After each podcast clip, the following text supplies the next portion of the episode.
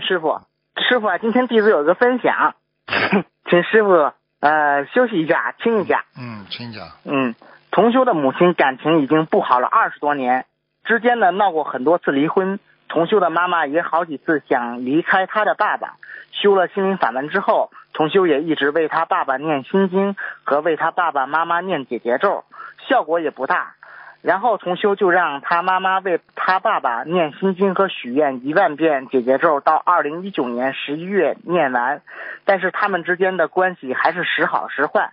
有时同修的妈妈会说，他给他爸爸念了那么多经有什么用？他根本不会改变。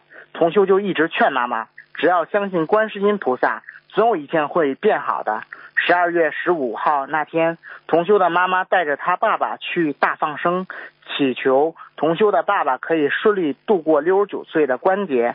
回来后，同修的爸爸发了一条短信给他的妈妈，说道：“老婆你好，谢谢你今天为祈福我今后平安、快乐、幸福而安排的放生，感谢你四十年来为我付出的一切，我好幸福，愿我愿我们快乐幸福的度过今后的人生路，爱你。”同修的妈妈从来没有收到过这样的短信，激动和同修说：“看来他的他相信我们的师傅，相信心灵法门，念了那么多解结咒，还是生效了。”同修也非常高兴，就和他的妈妈说：“种下去的种子不一定马上生根发芽，但是只要坚持和相信观世音菩萨，总有一天会从量变变成质变。”让便让他妈妈继续念诵解结咒。心灵法门真的帮助了很多即将破碎的家庭破镜重圆，感恩师傅，感恩观世音菩萨。